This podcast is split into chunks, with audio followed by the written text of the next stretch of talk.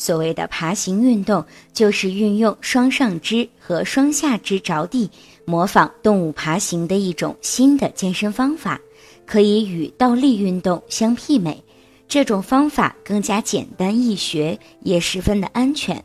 爬行运动主要用来治疗腰肌劳损、坐骨神经痛、关节炎以及下肢静脉曲张症等疾病。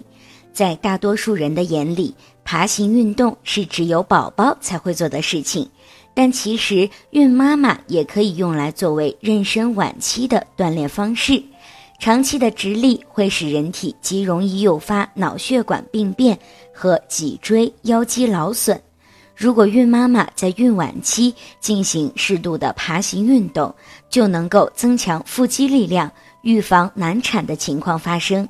妊娠三十周后，如果胎儿还是臀位，准妈妈也不必担心。此时，孕妈妈千万不能强行伸展腹部，可以在医生的指导下，使身体呈胸膝卧位，通过改变胎儿的重心，调整胎儿转换为头位。